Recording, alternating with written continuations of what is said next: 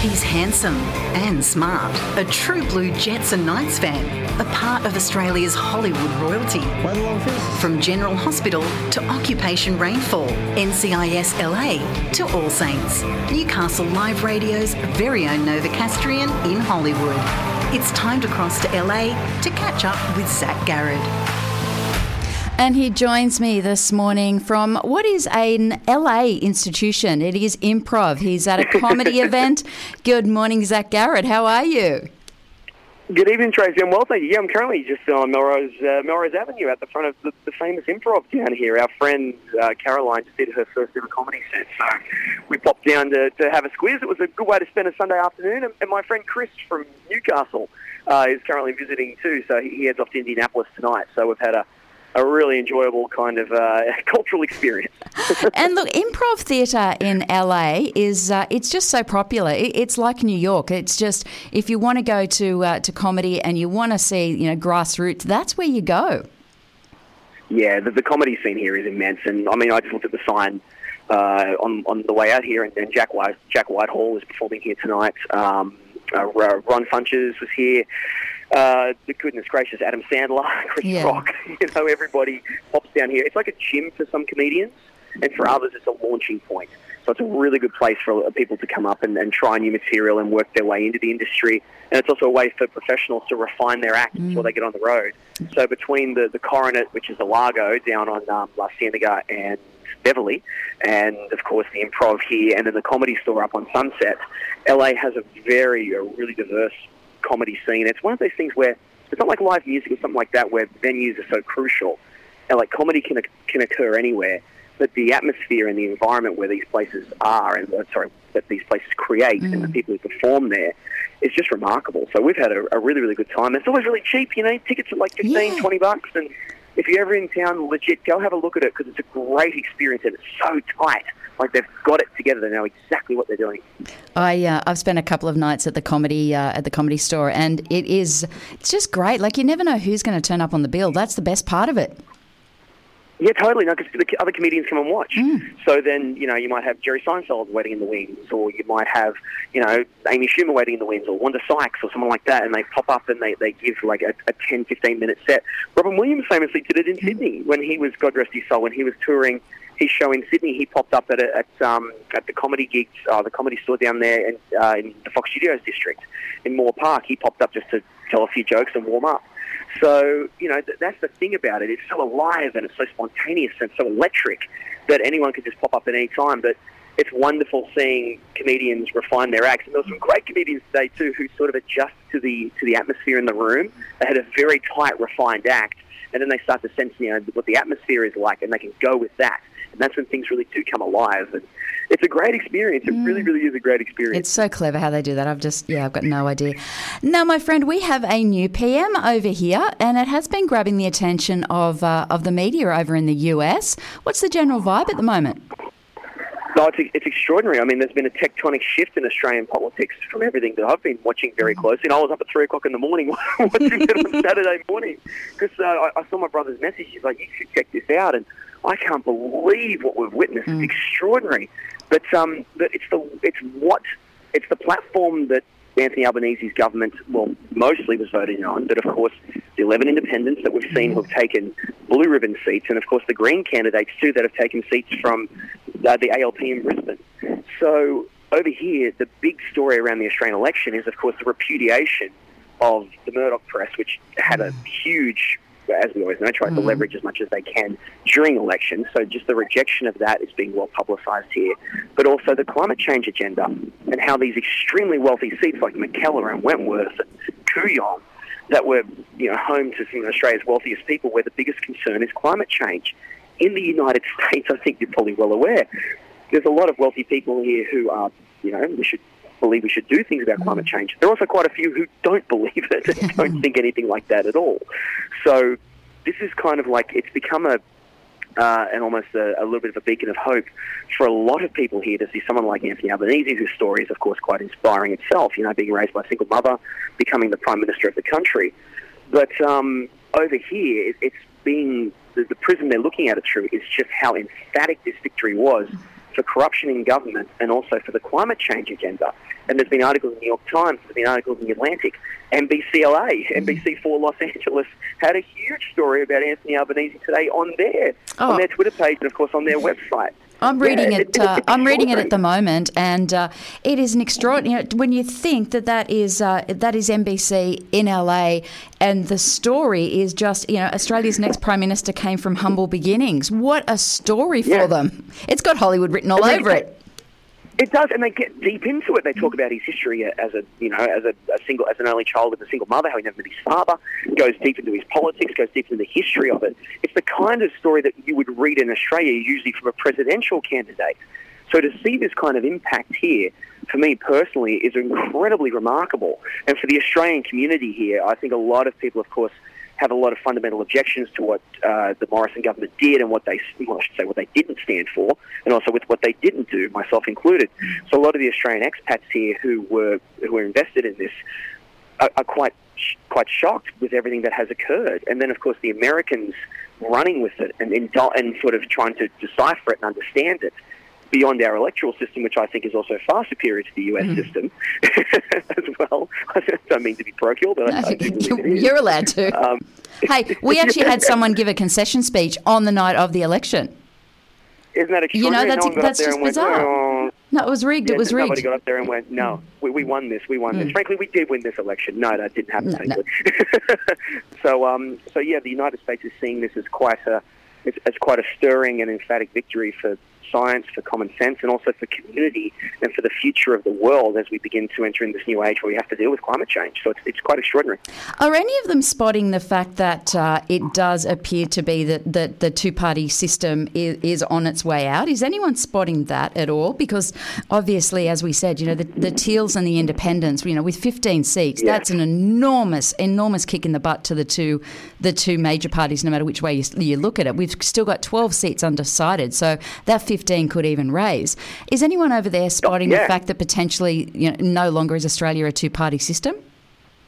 Well, this is one of the biggest issues that, that I think um, discourage people from US politics is, of course, the two-party system, where people seem to jump and change colours all the time. There's a guy currently running for LA Mayor, Rick Caruso, who's a very wealthy property developer, right? And he was a Republican candidate, didn't get anywhere, and jumped over to be a Democratic candidate. So now he's running for LA, for LA Mayor. This is the problem now. And this is what I think discourages uh, people from being involved in American politics. Is they feel as though it's one or the other. You know, it's so binary. And then of course, they just have a first past the post system, despite the archaic electoral college, which is, of course, just absurd.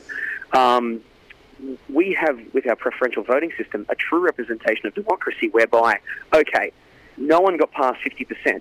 So who got the most second choices? Who got the most third choices and so on? So then every vote is li- every vote literally counts in Australia. Every single vote matters. It's not just someone ticking a box and dropping it in. And that for my American friends, as I try to explain it to them, becomes quite appealing and it's- it's quite a revel- uh, quite a revelation to them as well. So they do see that people can have opinions that might differ from the mainstream parties, but they have things they really do believe in, and they can find a voice and an outlet in Australia. So it's um, it really is quite remarkable, and I think. For the Americans, like a system like this would spin them out. It really, It really, would, wouldn't it? They'd have no idea how to deal with it. But it, it once again, No, it, it no, shows the beauty of the Westminster system. Yeah, exactly right. Yeah, Mm. when, when when it's presented to the people like this, it didn't matter how much money that you had Nope. to throw at it. I mean, there's some candidates. The, the, what the Greens candidate looks like they're going to win Griffith. Mm. Um, my- a very dear friend of mine works for Terri Butler, so you know his candidate didn't win, and Terri Butler was the was the incumbent. He got in. The Greens candidate looks like they're going to get in on local issues, all to do with mainly to do with aircraft noise, and of course climate change and, and the broader agenda that people are, are concerned about. But that that's the kind of stuff that kind of circumvents the, the big, broad political conversations. And of course, doesn't really happen here in the US. Stacey Abrams and others do a great job of talking about it on a local level in Georgia and Louisiana and Mississippi. And of course, a lot of the female candidates now, Alexandria Ocasio Cortez and others, of course, running talking about abortion. But local, local issues are what people care about with their representatives. And that's where in Australia we do feel like we have a local voice that deals with national and international issues. It's uh, it's wonderful. It really is. It's one of the greatest things about being Australian is is our uh, our justice system. There, there's no doubt about that. Now, listen, you have had a very big uh, yeah, uh, over at uh, over at Cannes at the moment. You've had uh, the director of Rainfall over there. You've had Luke Sparke over there. Now, tell us some of the people who are going to be in Occupation Two and Three. Wow, there's some megastars there, without a doubt. Zach, we've done yeah, we've, we've been very fortunate. We've, we've been talking to people for quite some time, trying to line people up, and getting cast attached is always a juggling act.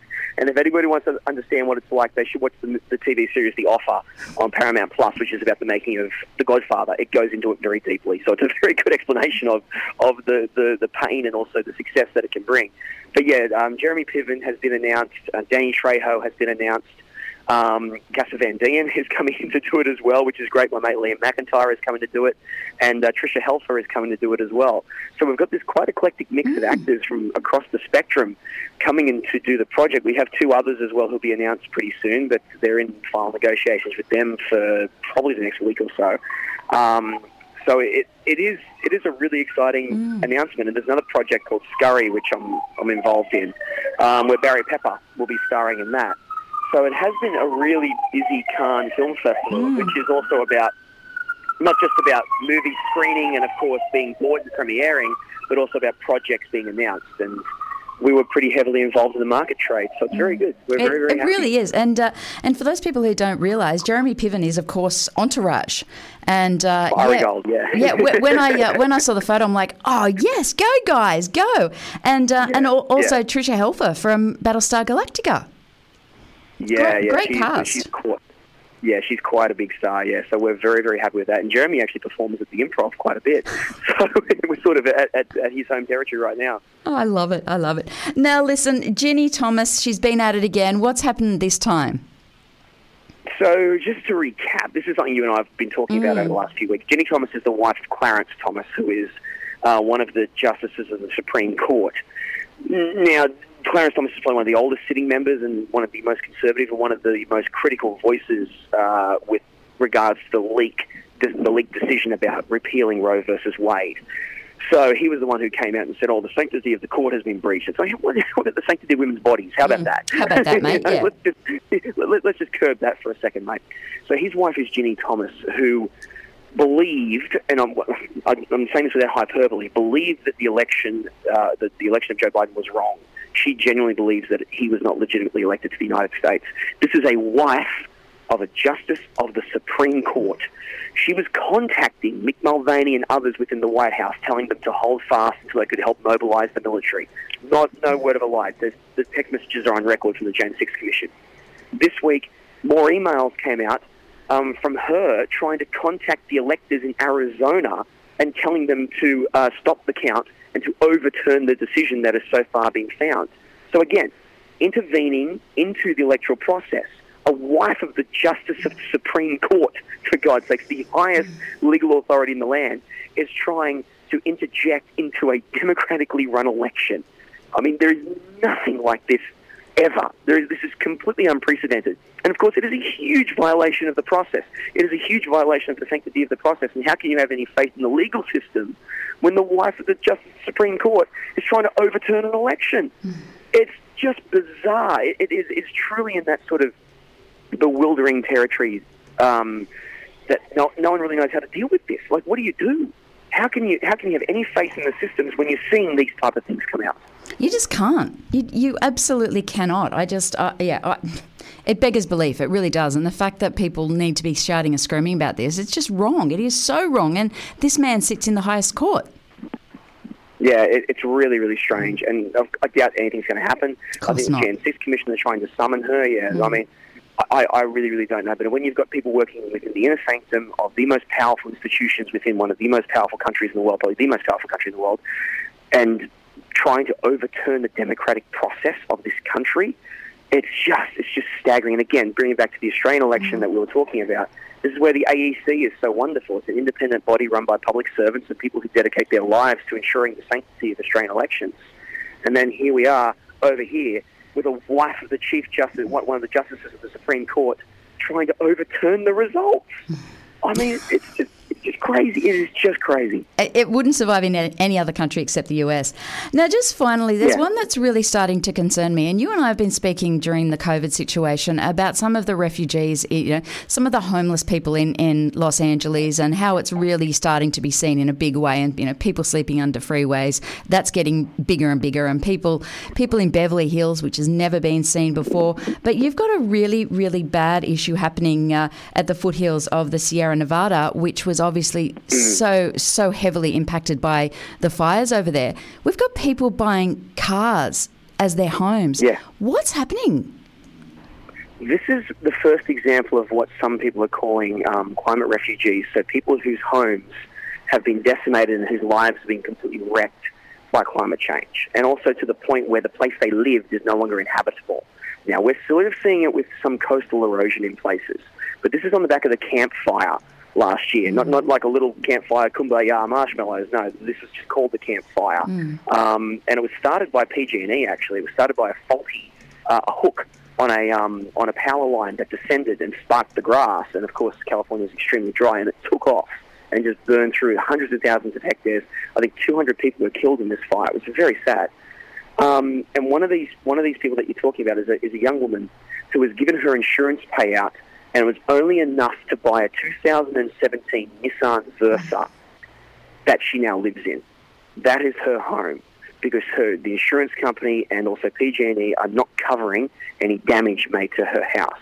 Now, what they're saying is these fires would not have got as far as, as close to her place and destroyed her place had the climate not been as volatile as what it was. So they know that California was well below average um, rainfall when it came to the drought, well below average with dryness, well below average with everything, and of course exacerbated, as we know, by climate change. So this, this poor woman and others have lost their homes and will not be able to rebuild where they live.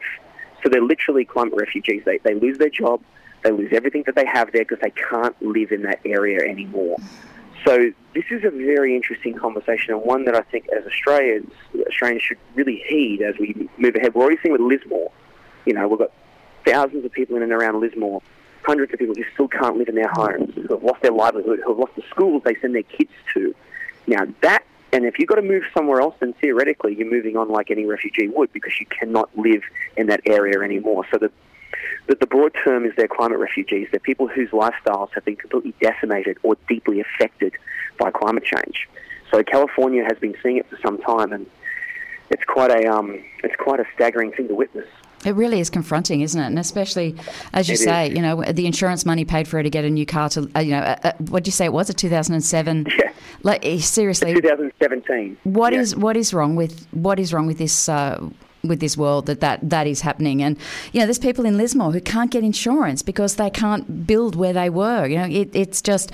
If you don't believe in climate change and you don't believe that the, that we need to have a look at our insurance system and how we protect these people from environmental issues, then uh, we've got some big problems, and, and we do know that we've got some Yeah. big problems.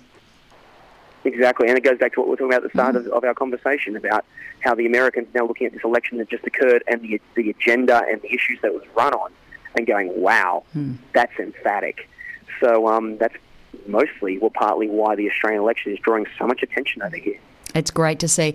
Look, thank you so much for your time, my friend. Go back and have a bit more of a laugh and uh, and enjoy uh, enjoy your comedy for your Sunday.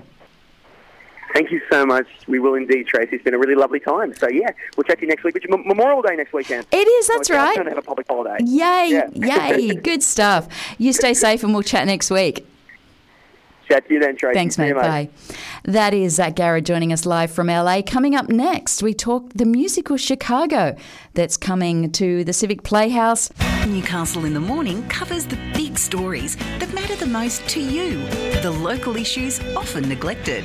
Tracy Mack's plain talking, no nonsense approach will get your morning off right. Talking news, sport, entertainment, music, lifestyle, and more. Joined by Michael Blacksland and covering what you need to know and even some of the stuff you didn't.